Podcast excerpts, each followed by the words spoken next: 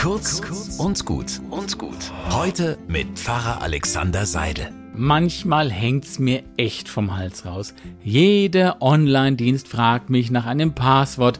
Einfach soll es sein, am besten mit Großbuchstaben und Sonderzeichen, sonst kann ich beim Online-Versand nichts bestellen. Aber auch bei richtigen Menschen gibt es so etwas. Da braucht man oft genau die richtigen Worte, um den Zugang zu einem Menschen zu finden. Ein falsches Wort zur falschen Zeit und der Ofen ist aus, dann ist einer eingeschnappt und es gibt oft nicht mal einen zweiten Versuch. Da braucht man Worte, die freundlich sind und doch ehrlich. Worte, die Nähe ausdrücken und doch nicht bevormunden. Das ist nicht ganz einfach, aber oft wäre schon viel gewonnen, wenn wir unsere zwischenmenschlichen Worte genauso sorgfältig wählen würden wie unsere Passwörter.